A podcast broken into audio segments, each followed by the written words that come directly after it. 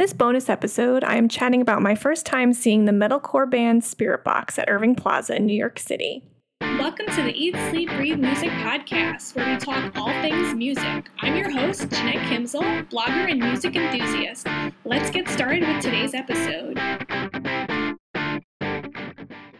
Hey everyone, welcome to the Eat, Sleep, Breathe Music podcast. I'm your host, Jeanette Kimszal. For those of you just joining us, this is the podcast where I talk about different musicians and how their music affects me, and then I play a track of theirs for you to listen to. So you can check it out and form your own opinions as well. However, today I'm doing something a little different. I'm doing a bonus episode, and this is a review, or maybe even just my thoughts on seeing the Canadian metalcore band Spiritbox this past weekend. They played two nights at Irving Plaza, and we got to see them on Sunday night.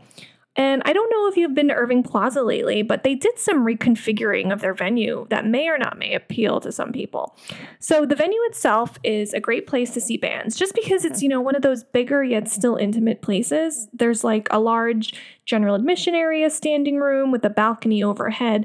And I was curious about how many people it held, and, and it said online that it was 1,100, which I thought was kind of surprising because I would have pegged it for at least like 3,000 um, the upstairs was always a good place if you could get there early and snag a space by the railing. You know, the whole one half of it is basically there for like industry people or, you know, people who are there with the band. So it kind of leaves only about two thirds of the left of the balcony for people to stand in.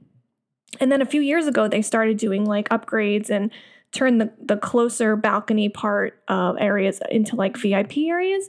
And I remember I had gotten tickets in that area for a show, and I felt like I was totally encroaching on the sound booth person's space because it was like we were like almost like right up in the sound booth, and it was really funny.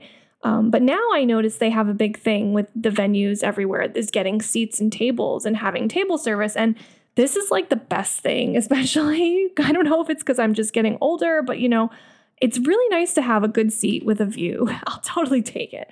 Um, and the first time we had this set up was at the Fillmore in Philly. And then I also noticed Terminal 5 was doing this for their shows. It's a really great way for the venue to like upcharge for people who want to have the option to sit. Um, so Irving Plaza now has three new sections in their balcony. They have tables, the high rise section, and the loft. And the tables were placed in the middle of the balcony, so you have a direct uh, view across from the stage. So those are probably like the best seats, I would say. And then behind them are a long table with chairs elevated on a platform, and this is called the high rise section. Uh, the loft is then the standing area on the the I guess the left when you're facing the stage. It's the balcony across from where like the industry people go. And I was curious about how many tickets they sold for this section because you can't really cram a bunch of people in there because they won't be able to see that much. So I'm assuming they don't really have a lot of tickets that they sell. Um, this particular show was sold out. And I say that with like quotation marks because, you know, there were a bunch of tickets online that were being resold for exorbitant amount of, a price, exorbitant amounts of money. And you know, now I wouldn't mind paying if I knew the band was going to be getting a large chunk of that money, but I bet half of it's going to like Ticketmaster because you know how it is these days with all these Ticketmaster fees. And I bet that they will be getting all the money and they basically own all the ticketing companies anyway. So, you know, anyway, but we wanted to get a spot in the high rise section because we thought that would be the best place to see and it wasn't it also wasn't as expensive as the other ones. Like the loft prices were going for like $300 a piece. And i don't even know if that included fees or not. And and i just thought that was kind of odd considering there's like no seats there you know? But we were hoping the ticket prices will go down because that's typically like what happens is like if show you know the, the day of the show if there's still a bunch of tickets the ticket prices will go down. And they actually did. And we were really excited about that because we are like you know the, the the prices were just kind of just grossly over just too high. Um, and so our first choice was the high rise section but it got sold out. So we decided to go with the loft because you know at this point they were under a hundred dollars even with the fees which was really kind of exciting. And so you know we did we were like well this way we have we're upstairs. We don't have to worry about standing in general admission. I always have a bad luck of like tall people getting in front of me, and it's just it, it, it's nice to have an elevation. So we decided to go with that. And um, you know, the city was all like it was rainy and crappy that day. But then by the time we got there, it was starting to taper off, which was really nice. Unfortunately, we didn't get there in time to see the first band. Uh, they were called Intervals, but we did get a chance to see the second opening act after the burial. I had not heard of their music, but I really don't know much metal, and I if it wasn't for my husband, I probably wouldn't even know any of this stuff either. So, you know, my husband was interested in seeing them, so we got there in time for that, and that was great. Um, so they're like this Minneapolis, Minnesota band, and they've been described as progressive metal, metalcore, deathcore, and gent or dent, gent, and I think it's gent because it's D J E N T. And I was looking them up on Wikipedia after the show, and it seemed like the band had been around since like 2004. They had a couple lineup changes over the years, but the remaining founding member is that's left is guitarist Trent Hafdahl. And then the singer said he had been in the band for 13 years, and his name is Anthony Notarmaso. And please forgive me if I am pr- uh, pronouncing these incorrectly. They had a great stage presence. He seemed genuinely happy to be up there and had an excellent performance. You know, they were talking about how COVID happened and they didn't know what was going to happen with the band. They were just so thankful for being back on stage. And I felt bad because they had such a small space to work with. You know, there was like a they put a drum set in front of the other drum set that was there for the headlining band. So he was just left with like two feet of room to move around and it just looked so tight and uncomfortable. And he even mentioned it at one point but you know despite all this they still rocked out. The show was really fun you know, they really turned the crowd on. The crowd was like totally loving them. There was just so much positivity and just good vibes that night. You know, there was like people moshing and people were like getting aggressive and dancing, but like there was still like this respectful, very nice feeling. Everyone was like good. Nobody was acting like a jerk. You know, somebody had lost their shoes at one point and they didn't stop the music, but somebody was like, oh my God, this person keeps losing their shoes. And then finally they did find their shoes. And then they had lights if somebody lost something. They just kept like you know, picking things up. It's just like a really positive atmosphere. And and then I like how the singer explained the meaning of the songs before singing them. That was that was neat. You know, it's good to, for people who may not know them. If it's the first time they're seeing them, they can get a sense of who they are and what they're about. And they had one song where he went into the influence of the song and it was called Death Keeps Us From Living. And the message behind it was you know music has is very powerful it was kind of nice to show how like you know you you need to keep living even if you're dealing with like so much loss around you in your life and i thought it was just a nice touch because you see bands and if they don't really say anything and they have no interaction with the crowd it can really make the performance feel kind of flat and the fact that they were interacting with the crowd and kind of explaining their music, I don't know, I always just appreciate that from bands. So it was not just the music that was appealing, but their stage presence as well. You know, they really put on a good show. And I think even if you're not so into metal, it's something that you can appreciate. And if you're curious of how they sound, here is a snippet from their performance.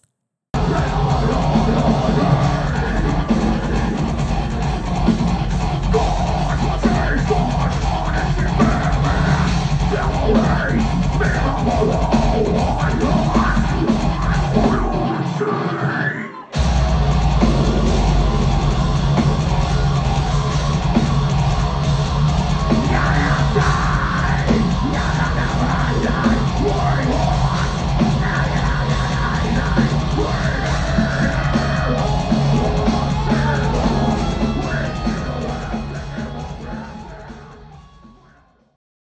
If After the Burial is a band that appeals to you, you can learn more about them at their official website, aftertheburial.com. That is A F T E R T H E B U R I A L.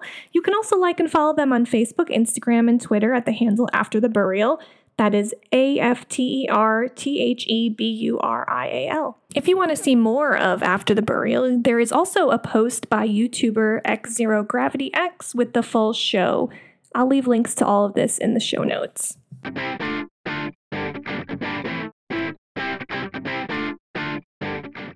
Before I go into the show, I wanted to give a brief overview of the headlining band. For those of you unfamiliar with Spiritbox, they hail from Canada and were formed in 2017 by husband and wife vocalist Courtney LaPlante and guitarist Michael Stringer.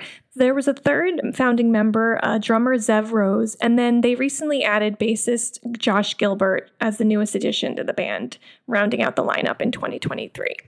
They get their name from a device some believe is capable of communicating with the dead. And there's a quote on the website that completely aligns with the band's performance on Sunday night. It says, There's a gleeful sense of a paranormal running through all the band do, but despite their celestial stylings, This is a group of artists who are very much brimming with life and creating something remarkable with their music. I couldn't agree more. They played their hearts out for an hour and eight minutes. The set was filled with songs off their self titled album, Rotoscope, and a majority of the last release, Eternal Blue. They had this passion, love, and respect, and they were so pumped to be on stage, and you could just see it. You know, they were so happy to be in person with their fans. Their set kicked off at 9:20 with the venue dropping to like all black and then we started to hear Beyonce's All Up in Your Mind. It was so dark you really could not see the band come out, but they started to play with the the intricate notes of Sun Killer. And I always like to check out Setlist FM to see if the setlist is the same as like what's what's playing at the actual show. It's all user generated, so sometimes it could be wrong, but sometimes it's right. And this one actually seemed to be pretty on on on par with like what actually was being played that night. I know some people don't like knowing what the set is going to be or want to be surprised, but I really like going along and following along with the Setlist FM website. As I said, the show started with the hauntingly beautiful Sun Killer, and even though you couldn't see anything, this the crowd was just screaming, ready with anticipation.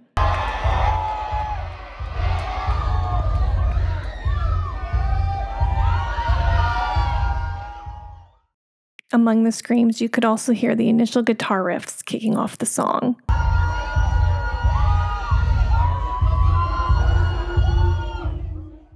Then you hear the bass start to pick up against the light vocal melodies.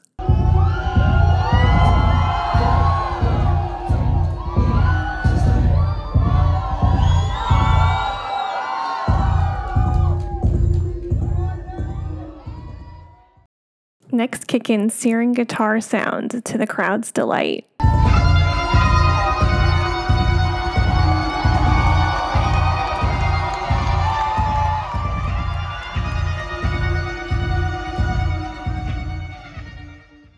Then finally, we are hit with vocals.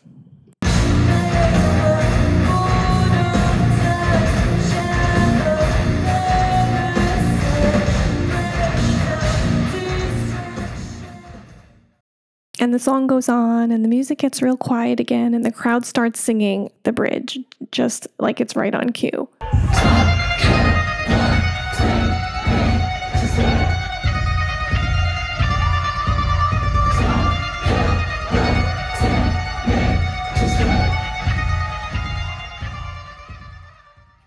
And then it busts into the screamo portion of the song, and the crowd is just loving it.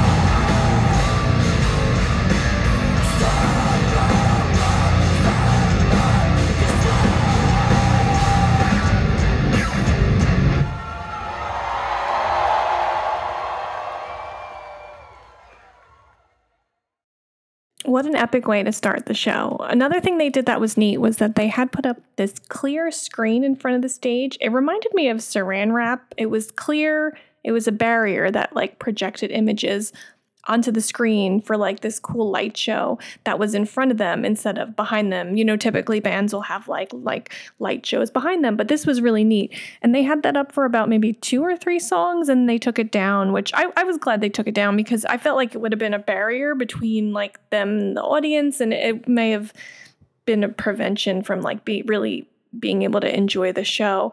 Um, but overall, you know, I was really impressed with their performance. I thought all the songs were really stellar and great. And I personally was more into the like singing, screaming songs just because I do like that kind of combination of like regular vocals and, you know, the screaming aspect. So it's not just all screaming.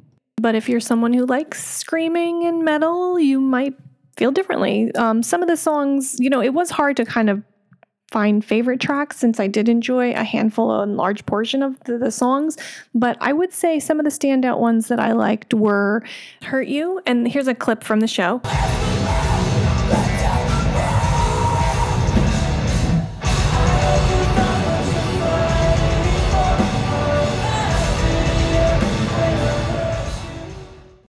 I also like Yellow Jacket. Here's a clip from that one.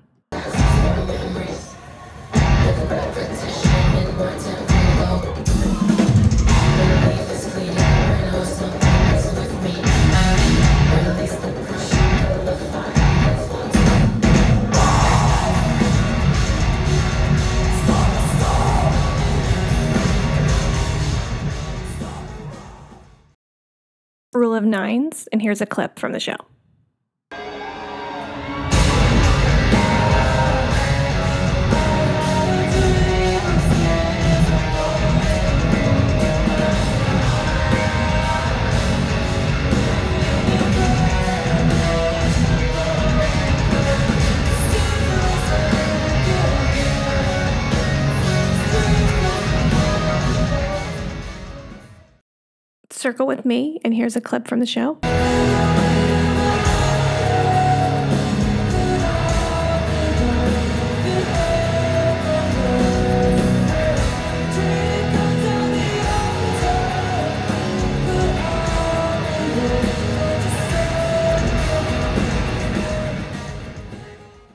The debut of their song The Void, and here's a clip.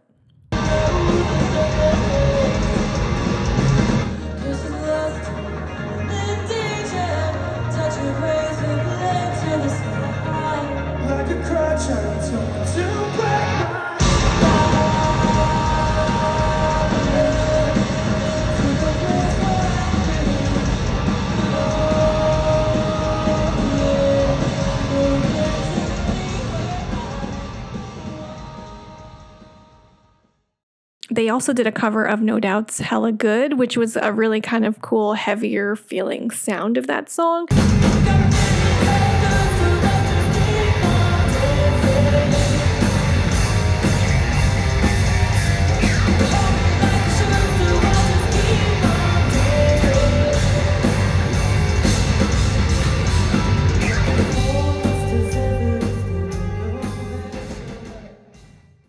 Then they parlayed that into their track Rotoscope. It was a cool mixture of the two songs, and Rotoscope was fun. I was getting vibes of the 90s band Garbage from that song.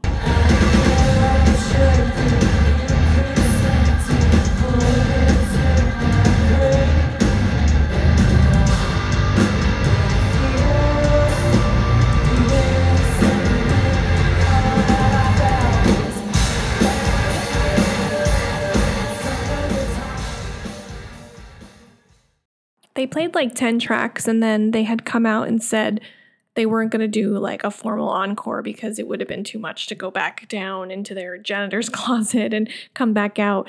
They're, they're like, you know, we're adults. We're just going to play the songs we like to play. And so I don't know if Holy Roller was the last song of the set or if it was the song before it, um, The Mara Effect Part 3, because they were like, we have four songs left. And Holy Roller, I guess, was one of the four songs, but but regardless of that, they played 14 songs total. And for anyone who's familiar with the band, they know that Holy Roller is kind of like their popular like the I would say that's like the popular song that everybody knows that if they know of this band. And here's a clip from the show.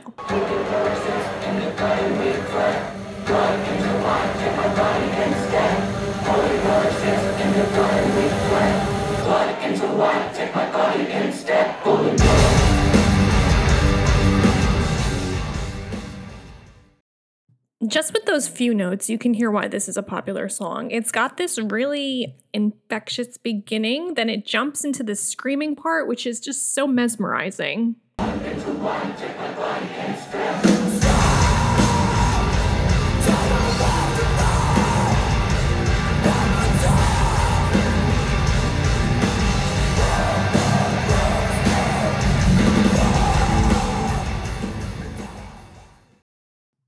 After Holy Roller played, the show kind of came down with more mellow tunes. This was even said by the band. They said that the rest of the show would be more slow and it's time to just relax. There was so much appreciation and happiness from them. You know, the last three songs they played were Hysteria, Constance, and the title track, Eternal Blue. I didn't get a clip of Constance, but here is a clip of Hysteria.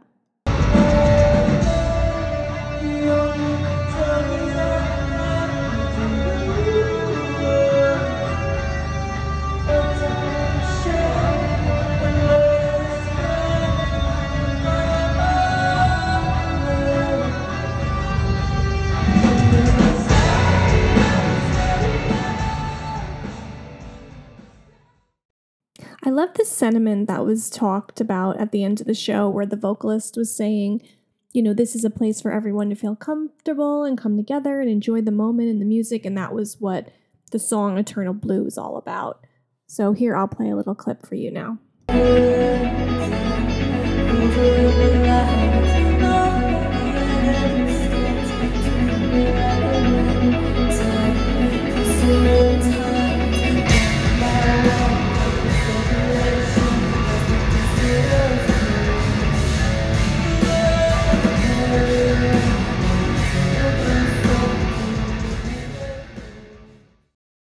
So that was my experience at the Spiritbox show.